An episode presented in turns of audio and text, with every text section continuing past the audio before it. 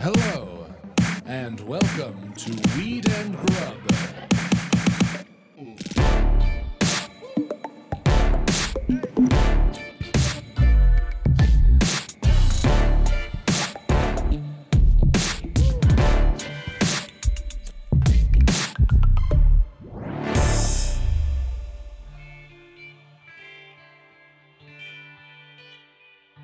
Hit the fog machine. What's happening? Blunts and blondes.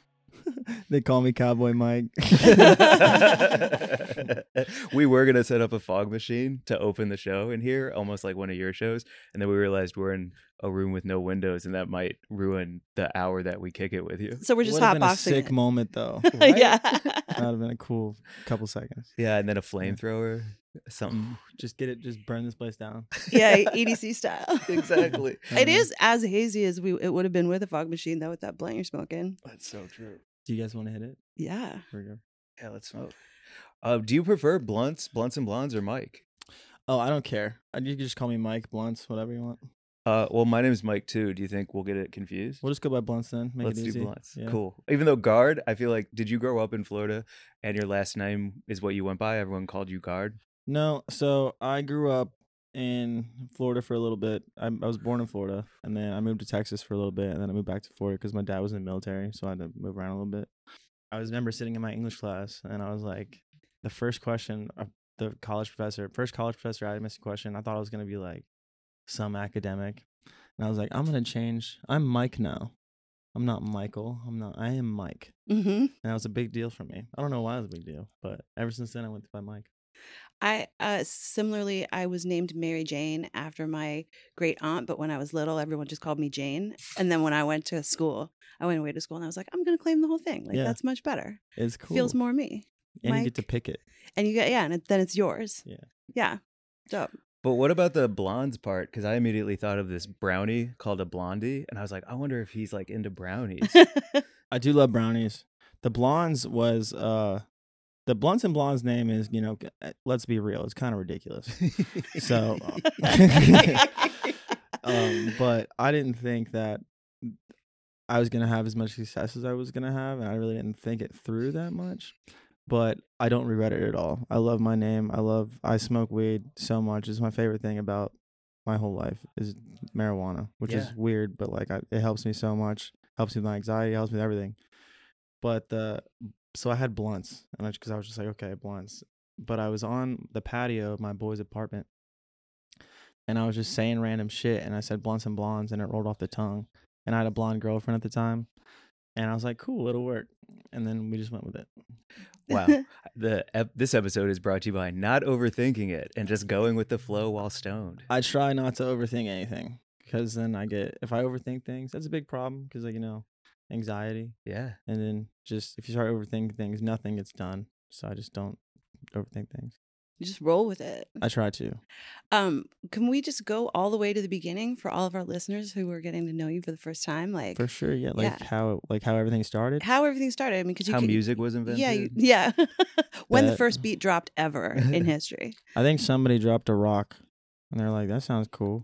right? Yo, drop it again in four four. totally.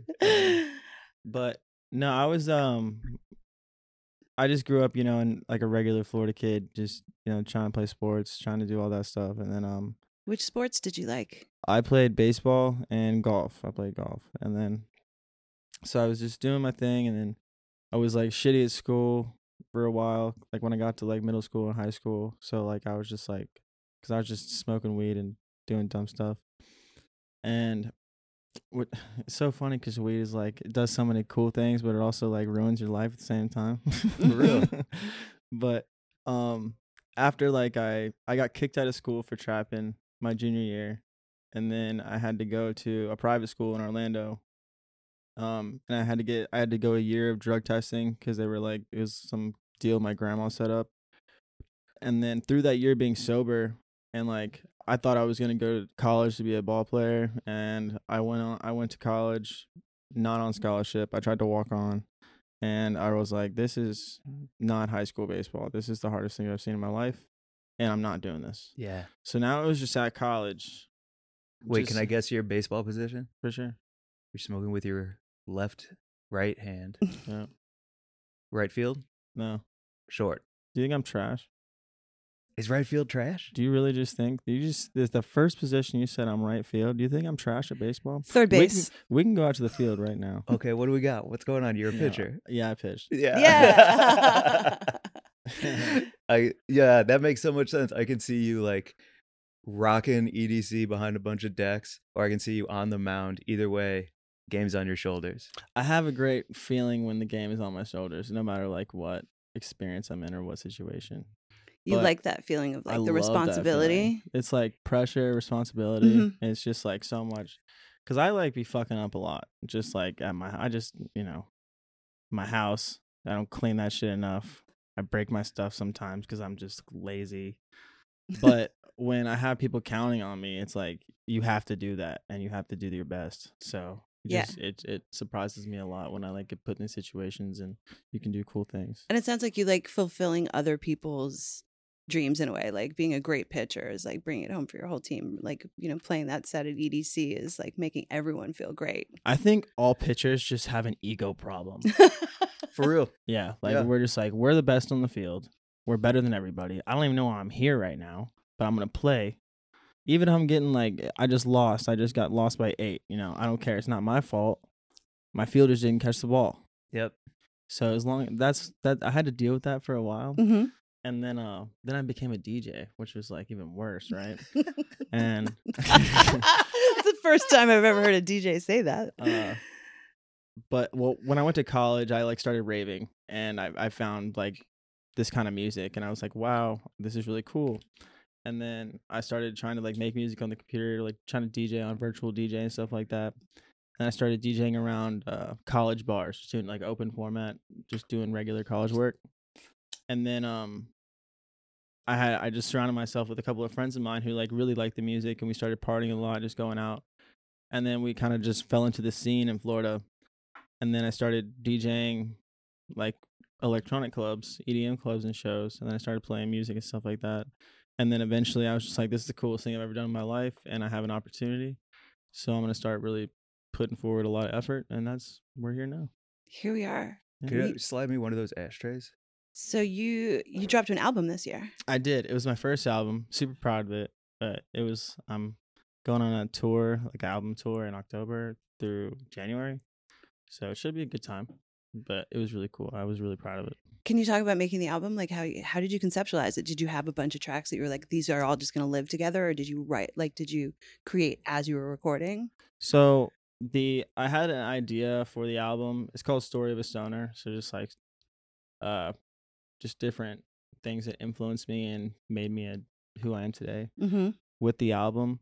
And um but the problem I had with it was like it's a dubstep dance music album, right? So people want to go people want to party, people want to go nuts. But I wanted to be able to put some content, some feeling into it so I can like and it's kind of hard to put words that mean that are supposed to like move emotion when the drop is just like wow wow wow Crunchy crunch, crunch, yeah. crunch. Yeah. And um, so it was a hard thing for me to do, but I think I did a good job at like making a good mesh. But um, now that the album came out and I've been playing shows and stuff, I've realized that like the album isn't necessarily a show album because I'd be playing the songs and like I do see the energy go down because it's like slower song or like it's a some like it's a slower thing. So I've been trying to like make a different version of the album for like a deluxe version that's a little bit more high energy. But that was really comp like that was the first time I ever had to like really think about that stuff because I was getting like really mentally fucked. Like, can, wait, can I cuss? Yeah, oh yeah. Oh. No. Fuck yes. Fuck All Mary right, Jane, cool. no. Fuck yes. Oh gosh. yeah. Twat motherfucker cunt.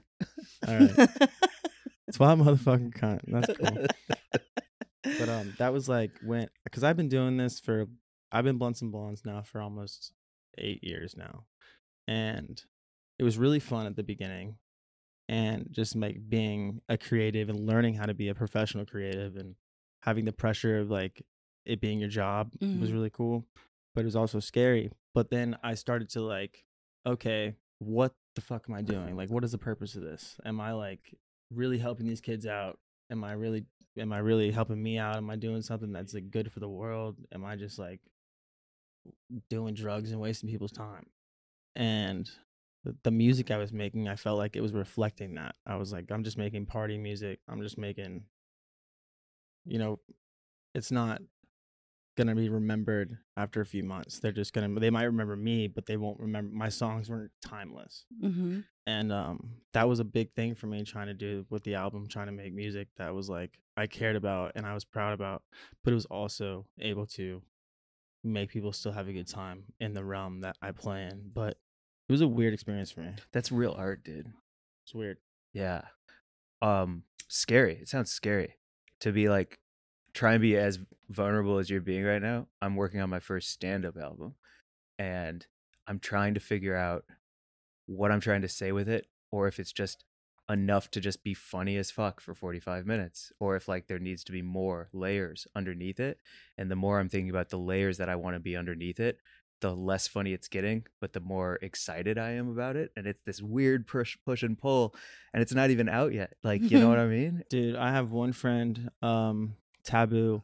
His name's Mitch, but his DJ name's Taboo, and he's a comedian. He's like he does stand up and stuff. And I had this conversation with him not too long ago, and I was like, "It's you have to be a, a ballsy motherfucker right now to be a comedian in this day and age." Mm-hmm. And my favorite stand-ups are when I'm laughing, but like at the end of the at the end of the stand-up, I feel like I was kind of like taught something. Yeah. Mm-hmm. I was like I learned something or like I became a better person throughout the stand up. Even though it was funny as shit, like maybe I got a cool viewpoint that I didn't understand before or maybe I changed my mind. And if you can like lace those little cool things into the funny jokes, then I think you do well. I think so too. Especially you talking about how this album feels slower to a party crowd. I my it's not a pushback as much as an ad, I suppose that listening to this album, I would drive around smoking with my good friends, laughing really hard, and there would be memories attached to your music on a more intimate level. See, I learned this. I was really bummed out, but then people told me that exact same thing. They were like, yo, like people listen to music other places besides shows, bro. So like chill out. You're just being a pussy. And I was like, You're right. Yeah. I get it. Best thing to like crank it up in your car while you're just driving around. It's awesome. I mean, I was listening to it at 9 a.m. with coffee, and it was like the perfect way to start my day-. You know, so Some blunts and blondes and coffee. yep. Mhm. Well, I have a rule. It's been I I gave it to myself a long time ago because of a dumb reason, but it was because I was making music and I was listening to like dubstep. I was listening to electronic music, listening to what was out at the time. So every Like single who? time I- Who were you fucking Yeah. with? Well, when I first started, my favorite DJ in the world, and he still always will be, is R.L. Grime. He is my favorite. He, I saw him when I was really young, and he blew my fucking mind. I was first, just wow, great times. I've tried to meet him like three or four times, and every time he's like, "Yeah, like we'll just meet up," and I pussy out every time. Is that right? Don't meet your Wow. heroes kind of moment. It's weird. I get like so nervous, and I'm like, "Ah, I can't do it," and I leave. But it's weird.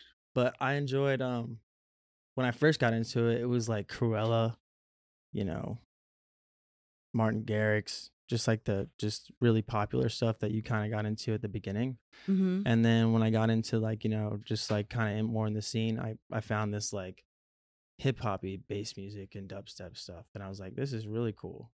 And then I started just meeting people, meeting fans. But like I don't really listen to electronic music at all. Like like dubstep or anything. I like enjoy rap music a lot. I like country music.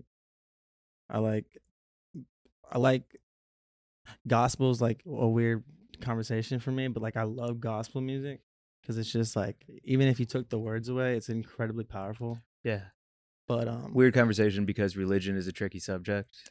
not necessarily tricky subject, but it's like it's been I've had two struggles in my life that I feel have I've had since I was a child. And one is like I grew up extremely religious in like a Southern Baptist church. Whoa, whoa. So like Mhm. I just like, you know, we were in Sunday school. We went to school. We went to Wednesdays and then we went to Saturday nights. Like we were just in the church. would you kneel next to your bed? I would not kneel. It was like when when my church would like they taught you that like you're always praying. Like your conscious is God. And like when you're talking to your conscious, that's your that's and if you're if you're close with God and you have a good relationship, your conscious, your God speaks through you through your conscious. Whoa, that actually sounds very nice. It it is nice, but it's also very fucking scary. Right. Because I eventually like um I was I took the Bible like a law like law like whatever this is what it says this is what it is and then um I started I when I got kicked out of school for trapping I uh went to a Baptist school where they taught you uh theology they taught you history of the Bible but they didn't like they just taught you history of the the times that Bible times were it wasn't necessarily that we're teaching you the Bible it was just what's happening and when I was learning that, they like they just it started to shake my faith a lot because I was like, okay, a lot of these miracles are actually explainable. On a lot of these like things are just like parables. They're not necessarily this is what happened. So like and then I started doing a fuck ton of acid.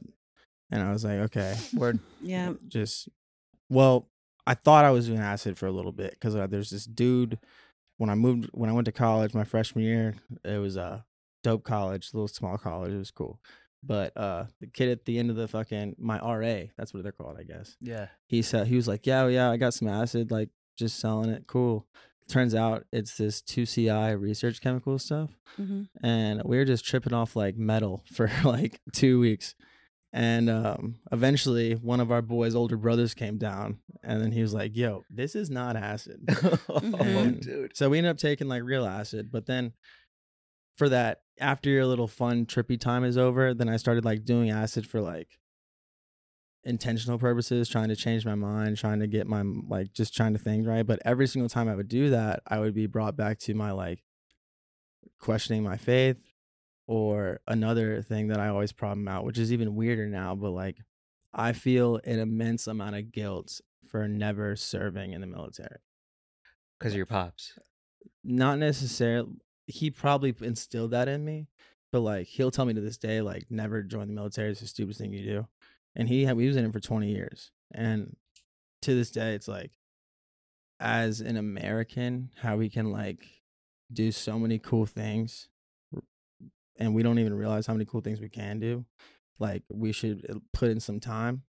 But like now, and when I was in college thinking about like enlisting, the like the mindset has changed. Like being a patriot now is not being the same thing as a patriot before when I was a kid. hmm And like w- if you go to the military now, I feel like you wouldn't be necessarily doing patriotic things.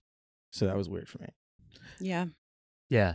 That's a real fucking struggle, dude. Yeah, Um, although you're also so in the flow that that does tie into our news story this week in a most beautiful way. Yeah. Yeah. Awesome. Do you want to get to the Yeah. Let's do the Grevla Gazette. the Grevla Gazette is our news segment?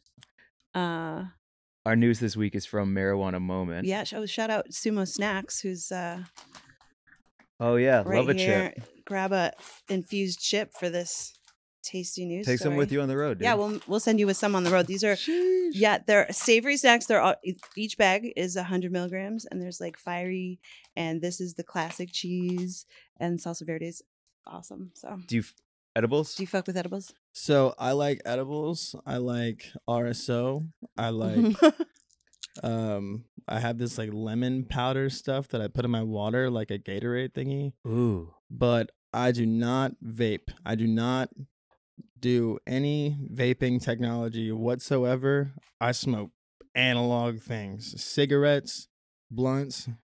If you have a vape, put it down. Just letting y'all know that. Boom, right in the camera. Yeah. Let's get to the goddamn Great. news. A majority of Americans support psychedelic research for military members, a new poll finds, as bipartisan reform advances in Congress. So, what does that long ass sentence mean? Basically means most Americans, 54%, uh, let me start that again 60% of Democrats, 45% of Republicans, and 54% of independents all think that psychedelics should be used to help military PTSD, people with post traumatic stress syndrome. Only 18% of Americans say they oppose it. And here's the fucking crazy part we can stop there, or I can talk about all of the lawmakers on both sides of the fence who are down with it. No, I mean, I, I I'm just interested in digging into the idea that Americans support this. Yeah. Right. Everyone does, it seems. Yeah. Everyone. So it just ties right into everything you're saying. Like, That is crazy because, I mean, you you think the war on drugs is like over, kind of that they, they lost. Right. So like, legalization should be happening with like a little bit faster. And I know they did this in like Portland or something, or, or in Colorado. You can kind of do shrooms right now. They decriminalized them in Oakland and Denver and a couple of other places. That's yeah. cool. Yeah. But like, there's like, it. It's not like you can't go to the doctor and get like good shrooms that you need that are the right like type of shroom. Right.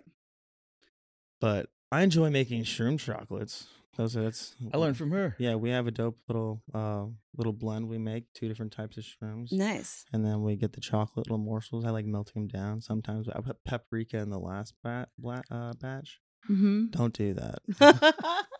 Just like- stick with the chocolate, huh? Yeah, it came out bad. Weird.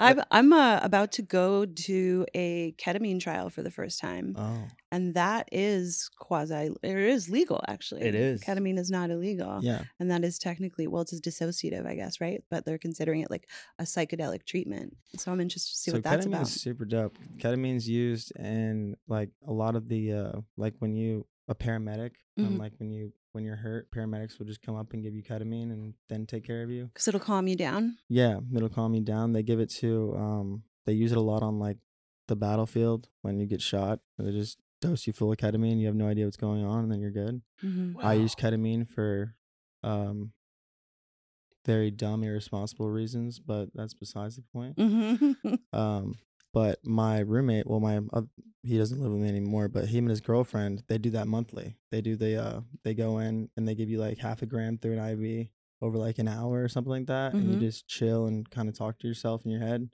And he says it's super cool. Yeah, I'm interested to see how it works because I have uh, PTSD and anxiety, and that's like weed and mushrooms have been so helpful for both of those things. But I've never done ayahuasca or any of the things that people talk about as the big reset.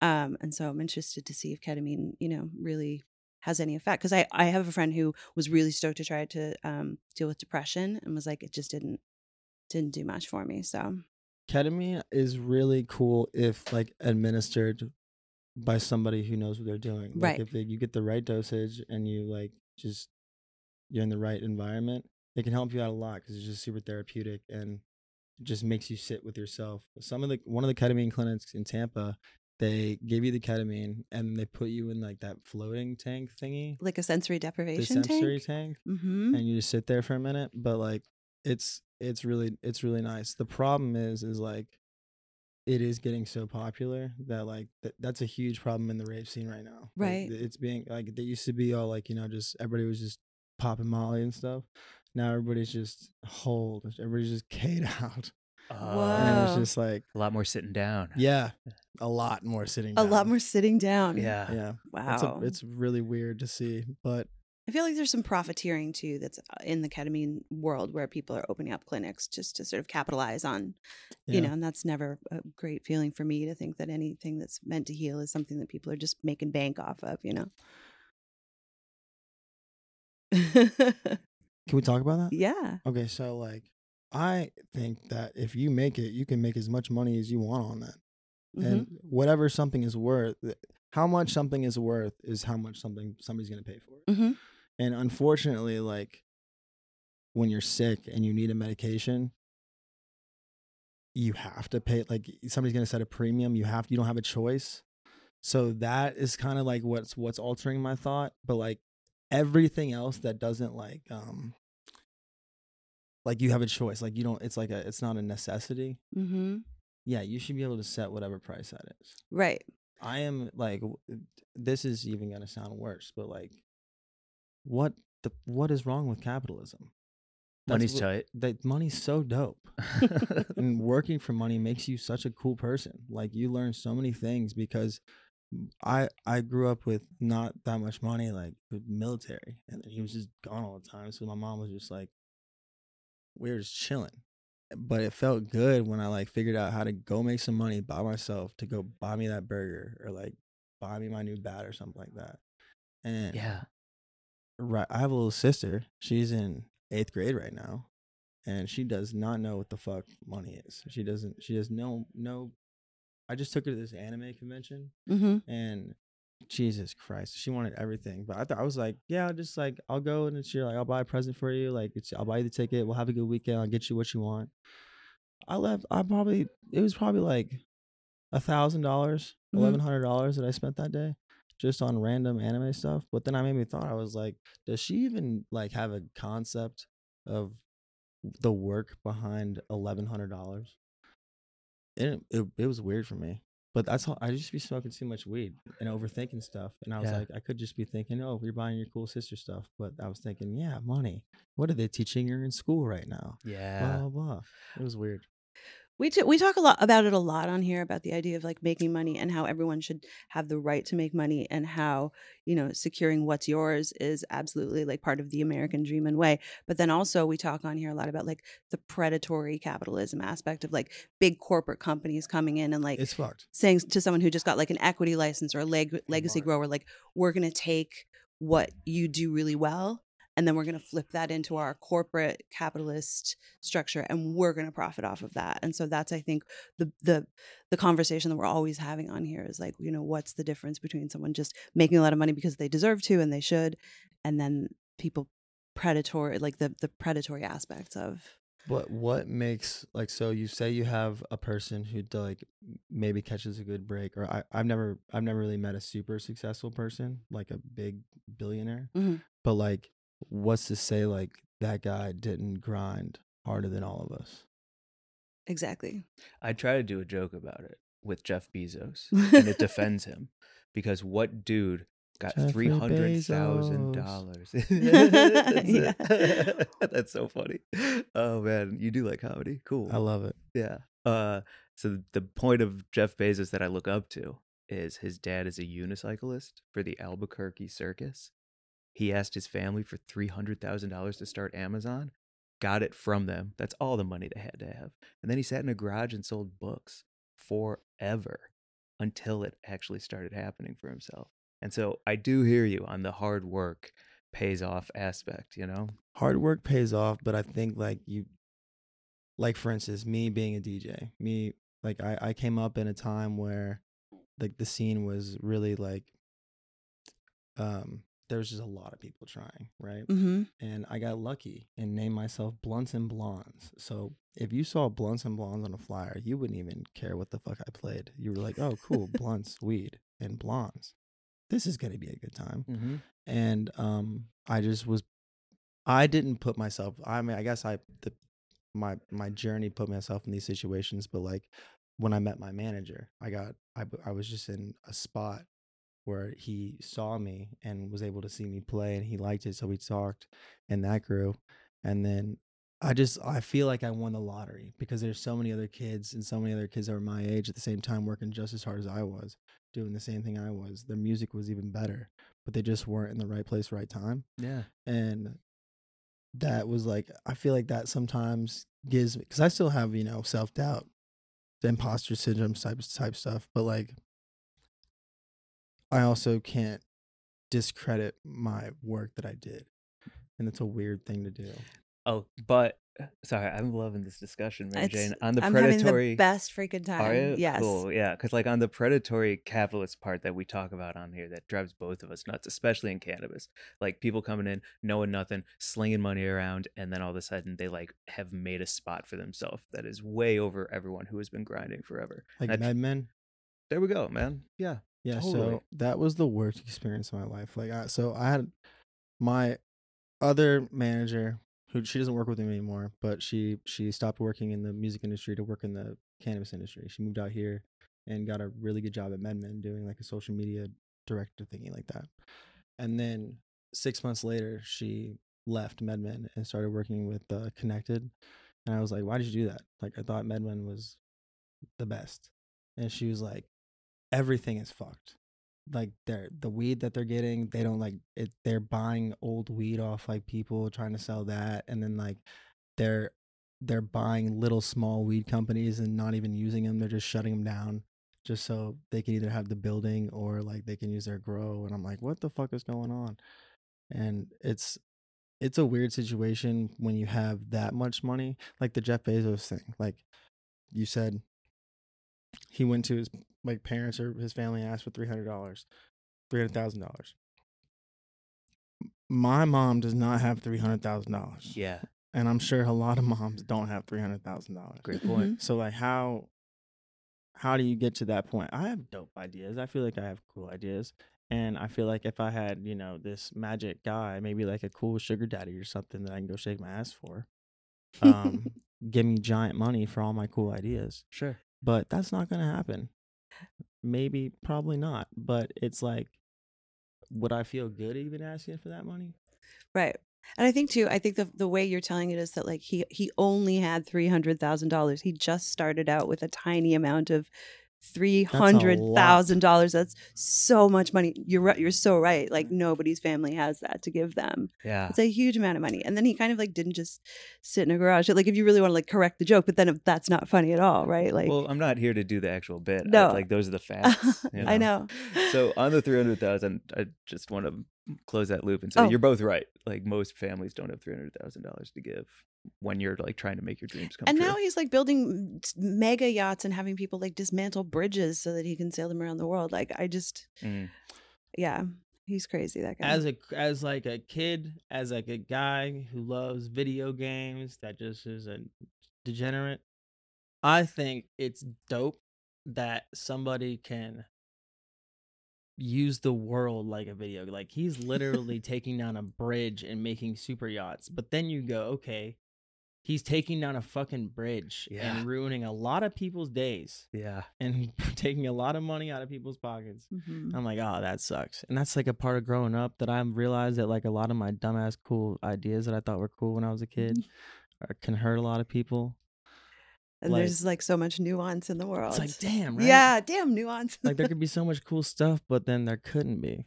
Like I think that like imagine because you know how this would probably be a bad idea, but everybody has animals, right?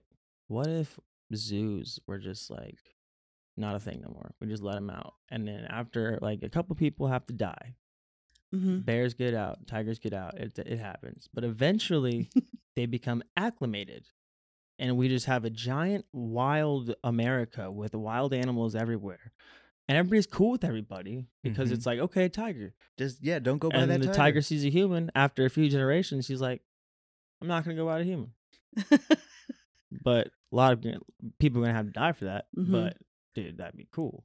I mean, but long then- term, I feel like the government's already doing that with like all kinds of different things that they're forcing us into to get used to. So the idea of us like hanging out with animals would be pretty sweet.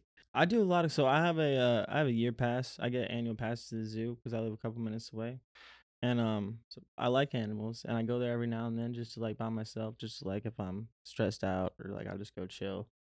And um so there's this little you for people don't notice. I didn't notice, but you know you can get close encounters. You can like buy the extra ticket at the zoo and you just boom. I thought these were like hundred bucks. No, fifteen dollars. You can go spend five minutes with a penguin, right? So I've been going for the past couple like months and stuff, and I ask for the same penguin because my goal is for the penguin to remember me. And her name is Kitsune, and it's like a dope little waddly penguin. And I still don't think she knows who the fuck I am, but Hmm. I'm gonna keep on trying. she has a lot of fans, I'm sure. probably. I get it. I don't remember everybody either. Right. But that really hurts coming from a bird, you know? That you really you're paying fifteen dollars to this bird a lot. And Uh-huh. you're just like dude, the the handlers there, when I get there, they're like, What's up? We'll bring kid out. I'm like, I don't even have to they don't even do like the whole like intro. This is where they're from anymore. They just see me. It's me by myself. Yeah. Going at like Tuesday at nine AM. And they're just like, What's up, Mike? You wanna see the bird? And I'm like, Yeah. Bring her out. I just get high as fuck, just go see some birds. But then you realize that they don't give a fuck about you. hmm No animal cares about you unless you have food. Truth. Yep. Yeah. Maybe if you bring put a fish in your pocket when you, You go to can't. oh you can't bring loose fish. They let you give the they let you feed them, but you see like the penguin is smart. The penguin sees the trainer giving me the fish, and then I give the fish to the bird. So I'm just like a table. For yeah, her. you're a middleman. and the bird's like, "That's the person with the bucket. I'm gonna go chill with the person with the bucket." yeah. I mean, some of my favorite times have been wandering around a zoo or an aquarium, just stoned on an edible, and you know, Aquariums are really dope. Oh, it's the best. it's just such a good reminder of how big everything is and how little we are too, and that's a comfort. Another capitalist thing Mhm. that pissed me off because I fucking loved SeaWorld. I wanted to be the guy on Shamu going crazy. Shoo, you know? And then you realize it's a fucking prison. Yeah, You're like, man. fuck. Yeah. shit's brutal. Yeah, I haven't been to SeaWorld since, but like, Ugh. damn. Dude, we took a boat. Uh, where were we? That na- that reservation? Um. Oh. Uh. Up in Washington. Yeah, Yeah. We went out to Neah Bay. Yeah. Yeah. Took a small boat very far out in the middle of the ocean with some good people, and I saw whales like just living their lives in the wild. What kind of whales? They were gray whales. Yeah, Are the big boys? dude. My my my craziest ocean story was the first time I was in Hawaii, which is my favorite place in the world. Which is another thing because you go to Hawaii and you're like, damn, I'm a white guy. I'm not supposed to be here. Mm. I'm just taking advantage of all this beautiful stuff. But then you're like, well, fuck it, I'm here. This is beautiful. and then um so but i played a show and ended up staying a couple days after the show and the promoter was i was like i had a whole bunch of money budgeted to go do like tourist stuff and then i was like hey what if i just give you all the money and you just take me to go do the coolest things and he was like bet yeah i got you so him and his boys took me out to on a boat to this place they called the uh the sandbar which is like we were in like the like popular place waikiki i think it was. And then we went out into this shore where you could see where we and we anchored. You could see three different of the islands in this one spot. And he i was on ketamine and um just having a great time. And the guy who took me out there he was like mike or blunts um can you swim good? And i was like what you mean? Very good question. Very good question on yeah. a question. Yeah, Let's get some clarification we're on in the this. middle of the ocean in hawaii. What you mean? Can you swim good? He's like can you handle yourself underwater? Like well. I was like of course. What the fuck you mean? I'm from florida. Goddamn man. I could swim. Yeah. but he's like okay. So he gave me some goggles and he was like just sit there and fall back. And i was like okay so i sit there and I, I uh, on the boat i fell back into the ocean and as soon as i fell back and i opened my eyes there was like three giant manta rays just swimming underneath me. And I was like, this is the craziest thing ever. Felt like I was on Animal Planet. Wow. Yeah, wow. It was so dope.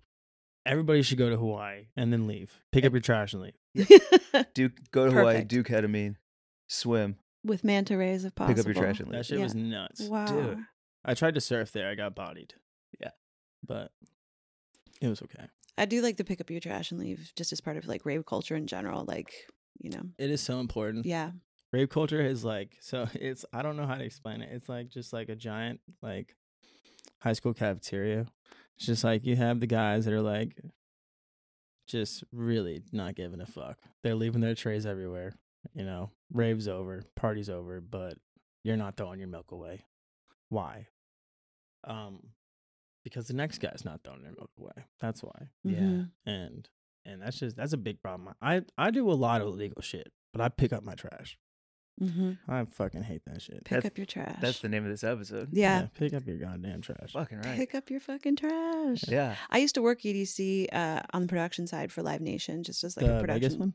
Yeah, Word. and um, it was a you know awesome job just because I get I would get to be like just behind the scenes on that racetrack in a golf cart, driving around all night and picking people up and dropping people off, and so I would hear the whole show, but I was never inside so much, or I was just backstage, and uh, it just felt like my heart was always in my chest, just like the thump of the music and the vibe of that event. Did you? How was your experience? Like, My first EDC that I went to, I, I just went as like a patron, and that was the first time like I sat I, like in the middle of it was like a observation booth in the middle, so it was like in the middle of the track. You could see everything, and I turned around. I remember having a moment where I I did a 360. I just turned around. I was like, I am surrounded. I cannot see regular things. Like everything is EDC. And I've never been in a moment where I've like just been completely enveloped in something that everybody's just having the best time. And this Mhm. was before like COVID, before everybody was just tripping.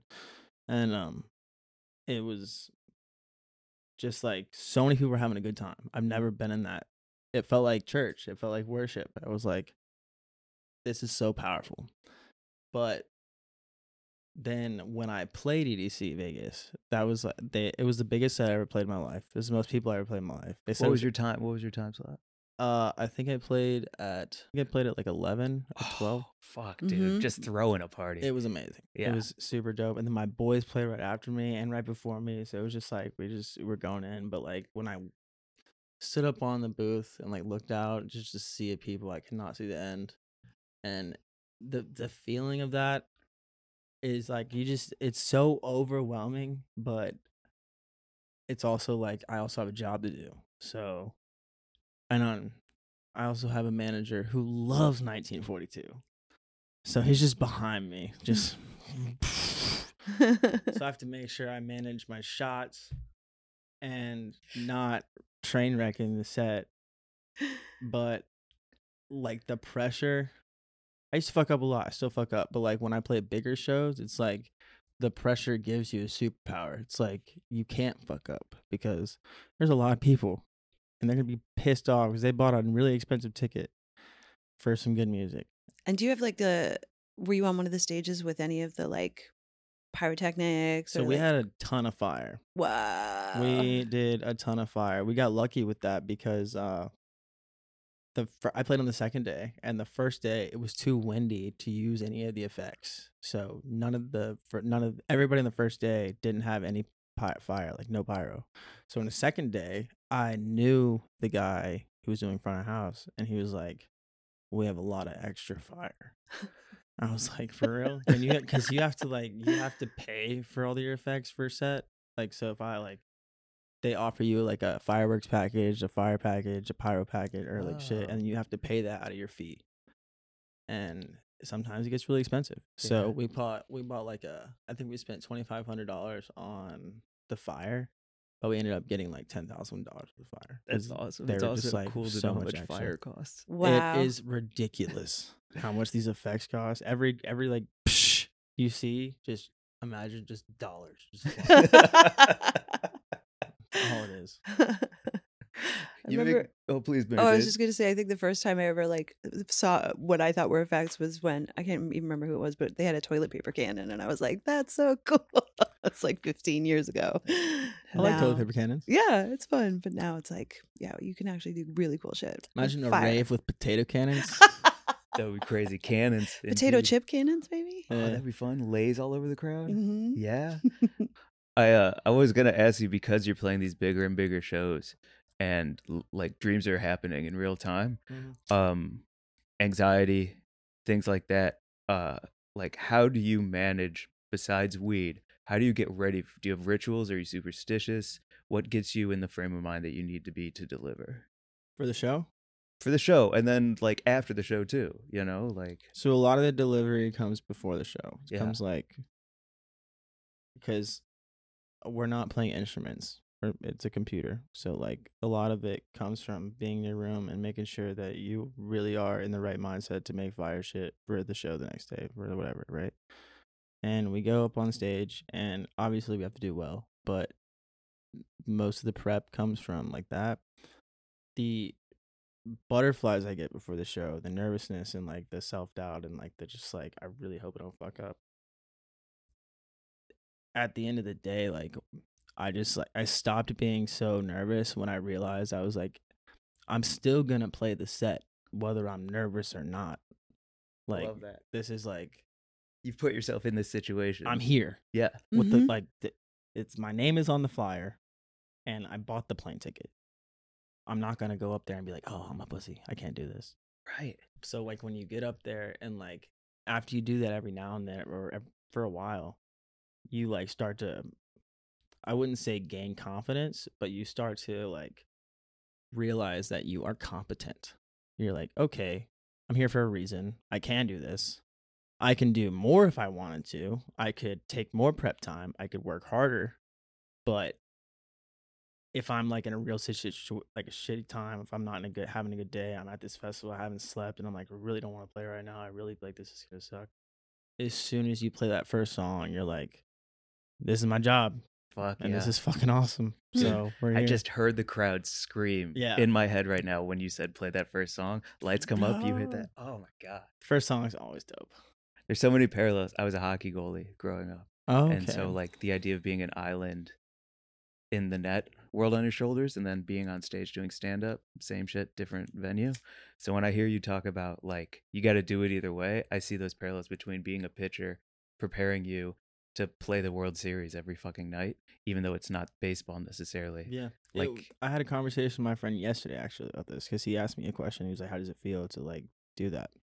And I made the I made the uh comparison of like, have you ever been playing a high stakes sports game like when like you know the whole town's out, they're watching you. You got all the girls trying to you're trying to fucking not strike out.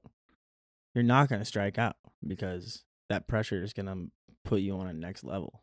And I'm sure with being a goalie, like I've never played hockey in my life because we can't do that in the South that much. But I play a lot of Chell, a lot of video games, and I play NHL. I'm pretty. I'm not the best, but I'm pretty good. Pretty good. Yeah.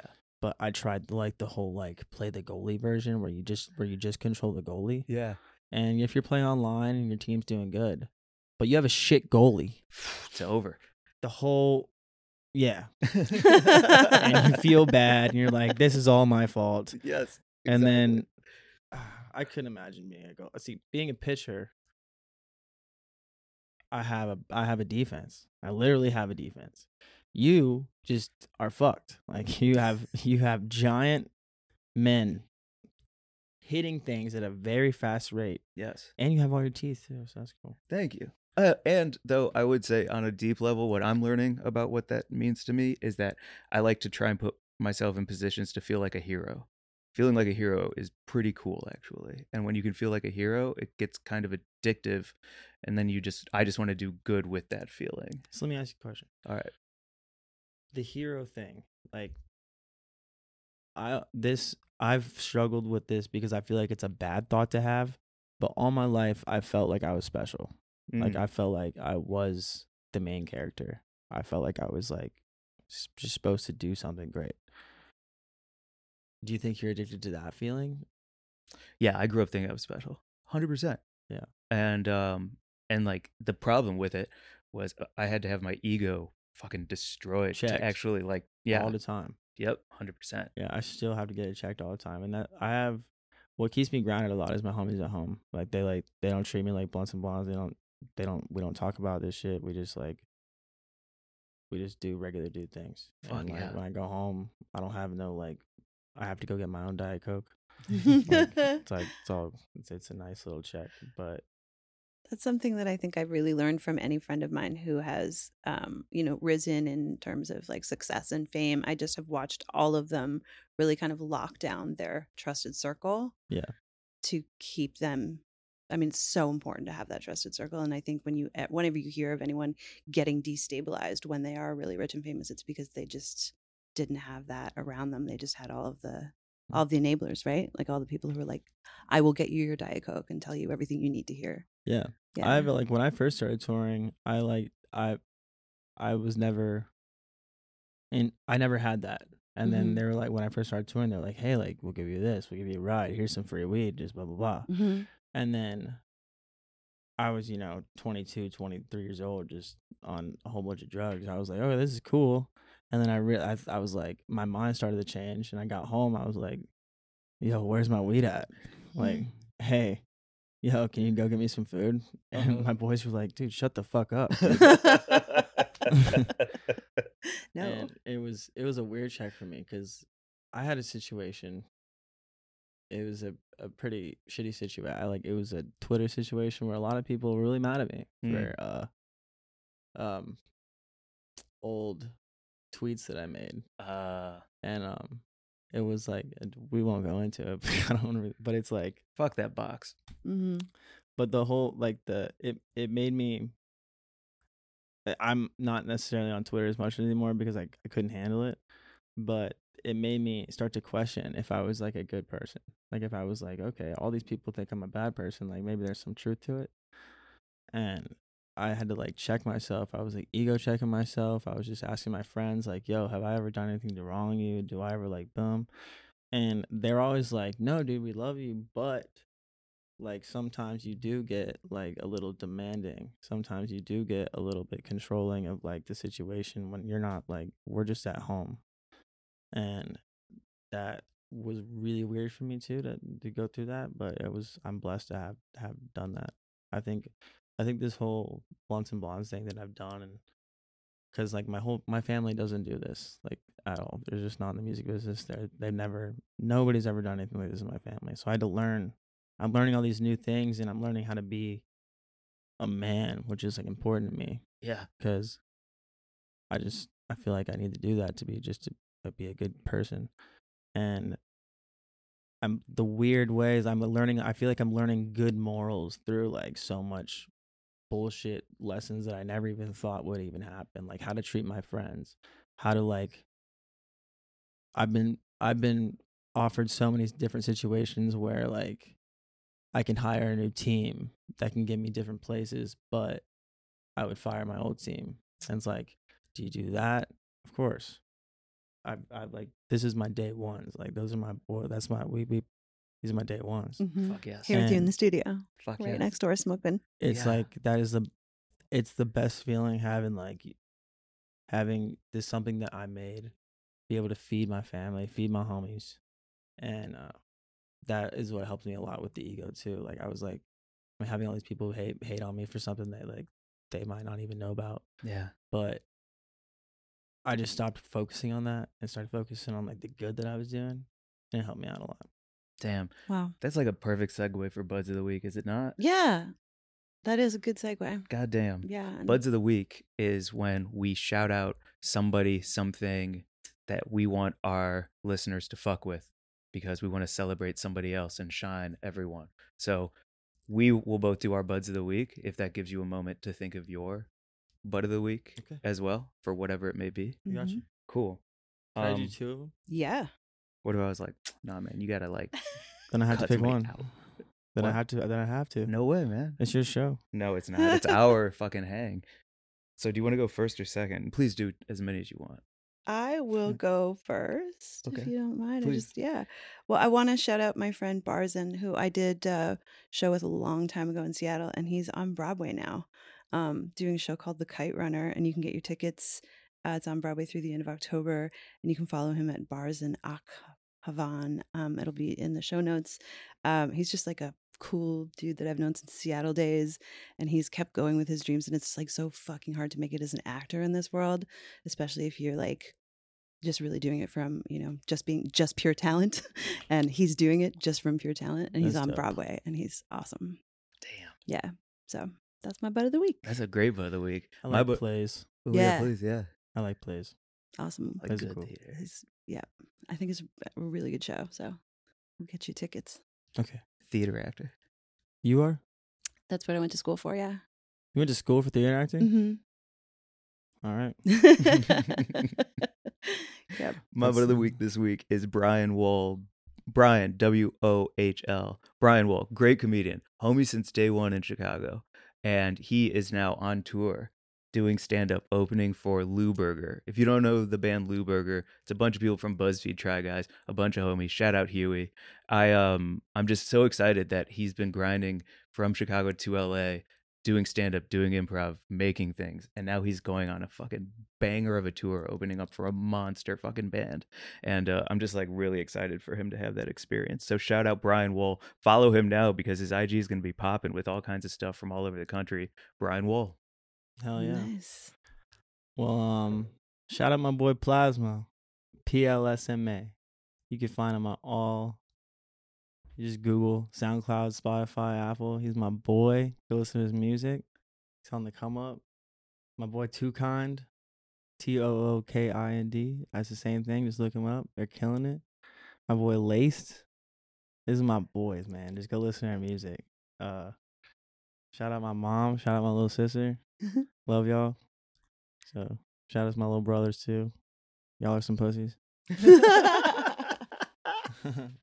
um, as we wrap up with your plugs, I wanted to ask you, um, as you plug everything that people should, should be fucking with yourself, can you also add in there your perfect burger? Because I heard that you're a burger okay, so boy. I'm the burger. I'm the burger man. okay. I have traveled to only Mexico, Canada, and America. I have not been elsewhere, so I can only speak on these. Um, I've been to my first like three or four tours. I did only burgers. Everywhere I got was just a burger because I was in the quest to find all the best burger. And um, so I had like the Juicy Lucy's. I had like, which is ass. It's not good. I've never had one. I'm so surprised. So it's just like you think you're going in there to get something nice, right? You ever bought into been into like a pizza roll and it burned your mouth for a week? Mm-hmm. Same shit. Fuck. The cheese just busts open and you're just like, oh my fuck, this is boiling, and Fuck. you don't like it. Um, there's this good burger in Portland that I thought was pretty good for a while, but like, I'm basing burgers off just like, I go into the store and I say, give me your best burger. And um, there's this one in Portland that had like some bacon, but it was like caramelized pineapple. They did it in a good, cool grill way, but it was just a good burger. I thought it was good. The best burger in the United States of the world, of America, of the world, is in. This is gonna sound biased, but it's not. It's in Orlando, Florida, and it's called. It's right across the street from Universal Studios, and uh, you can get it at this place called Junior Colombian Burger. And you go in and you get the double burger with everything on it, with this side up pineapple sauce. And I promise you, it is insane. Like, it's the best burger I've ever had. I try. I drive hour and a half to get this burger. Cause fuck it, I'm not going to Universal. I'm going to get a cheeseburger, and I'm coming home. Fuck yeah. And it's just so dope. They it's just like it's the first time I ever had like they have these uh I guess it's Colombian, but I guess they have these Colombian chips that are like uh seasoned differently. They're like make their own chips and then they had, they crunch the chips up on the burger and they have this like spicy mayo what they put and the tomatoes were always really good. And I'm usually a plain burger type of dude. I like ketchup only, ketchup Okay. and cheese only. That's what I get pretty much everywhere. But I'm with my boy, and he was like, "If you do that here, you can't. So just get everything on it and just eat it." And I'm like, "Okay, I get it." but it's there. That's where it's at. Damn. That's the best burger knowledge that we've ever had dropped on this podcast. Yeah, That's it. I know a few things about a few things. Yeah. Yeah, like Diet Coke. I love Diet Coke. Yeah. Ice cold. Yeah, the best Diet Coke probably right now. I like Chick Fil A Diet Coke, but I like it. Uh, if you get a can, you know those old pla- They're like red plastic Coca Cola cups that they used to get at, like diners. Yeah. Where you can't see through them, but you can kind of see Yeah. through them. Yeah, Mhm. the texture of that cup with ice all the way up to the top, with the can on top, like the way the ice hits your lips and the cup feel, it's just bliss. Mm. It's so dope. This is one of my favorite episodes of all time. Uh, Me too. granular, granular knowledge Yeah. about cool Drop the ball. shit. Yeah. Let's do some plugs. Yeah. Well, we're catching you on your way to. uh Oh, no worries. That's no worries at all. We're catching you on your way to um, a festival this weekend, and then you're on tour later this year. So if you could just let everyone know where to find you. Bet so right now you can find in the next two three hours you can find me at the closest dispensary I think. Got you on that. Yep. So never mind. Um, Um so but after that I'm going to Hard Summer. I'm playing a Hard Summer for the second time, but I'm playing on like a the bigger stage and I get to see Megan Thee Stallion, so that's cool. Fuck yes. Never seen her. I heard she was a show, so I'm pumped. I wanted to stay an extra day to see- see Lil Uzi, but I couldn't, so I had to go home. But then um, I'll be going on tour throughout all of America from October to January to the end of January. And then next year we just have a whole bunch of really cool like curated events. I'm trying to do my own own events, trying to do some cool stuff. Awesome. So uh, hopefully that works out well. But yeah, that's pretty much it. I can't wait to see you come. Uh, I can't wait to come and see you. I can't wait to see you come. I mean, Jesus, what are we That, talking that a, it. that was a good one. Yep. Yeah. anyway, can't wait to see you Rubbing her play. thighs again. Wow, I gotta go. I thought about starting OnlyFans for real, and then like the height of things, hmm I was like, mm, this could be a bag, but a quick bag with a lot of consequence. My grandma was definitely gonna figure out that I had OnlyFans, and I Uh-huh. could not, I could not live with myself. I already had to do like she won't come to any of my shows ever. She she's so proud of me. She's like, "You're doing great," but she won't come to my shows because she doesn't ever want to see me smoke weed. She like Mm. she doesn't at all. So she has yet to come to my show ever because so I pretty much do I like I my conscience is my grandma going if don't do that because that that's my dog. My grandma's my homie. Shit, hell yeah. If I fuck if I like What's her name? her name's Fran- Mary Frances. Nice. Oh shit, nice. Yeah, she's dope. That's she just awesome. got cataract surgery, Uh, but she's seeing Nice. good now. can we That's send her some weed? Uh, she would hate that. Yeah, Okay. she doesn't want that. All right. Yeah, I tried to even get her on those like CBD shit just to try her out because I was like, just try, like, stop, come on. But nope, Right on. I Uh, don't even think I would like smoking a blunt with my grandma. I think she would just be weird after smoking it. you want to wind it down? yeah, this is a good place to bring it, bring it home, Mike. Follow us at Weed and Grub on Instagram. Uh, WG at weedandgrub.com is our email, but don't send us anything weird there. That's what DMs are for. Um, you can follow us on TikTok now at Mike and Mary Jane. Watch this on YouTube for sure. For sure. Shout out to Top Tree Studios. Shout out to producer Mark. Shout out to Archie the dog sleeping next to Mary Jane's feet. And dude, thank you for hanging with us. And stick around. Can we drop a track of yours at the end of this? Oh, sure. Yeah. do whatever you want. I'm sitting and chilling. Perfect. Thank you guys again. Thank you for watching. And I really appreciate you guys having me on this. Shout out Weed and Grub. Shout out all this shit. Shout out Weed. For real. Shout out Weed. That's where it's over. That's Fuck it. Bye, everyone. Bye.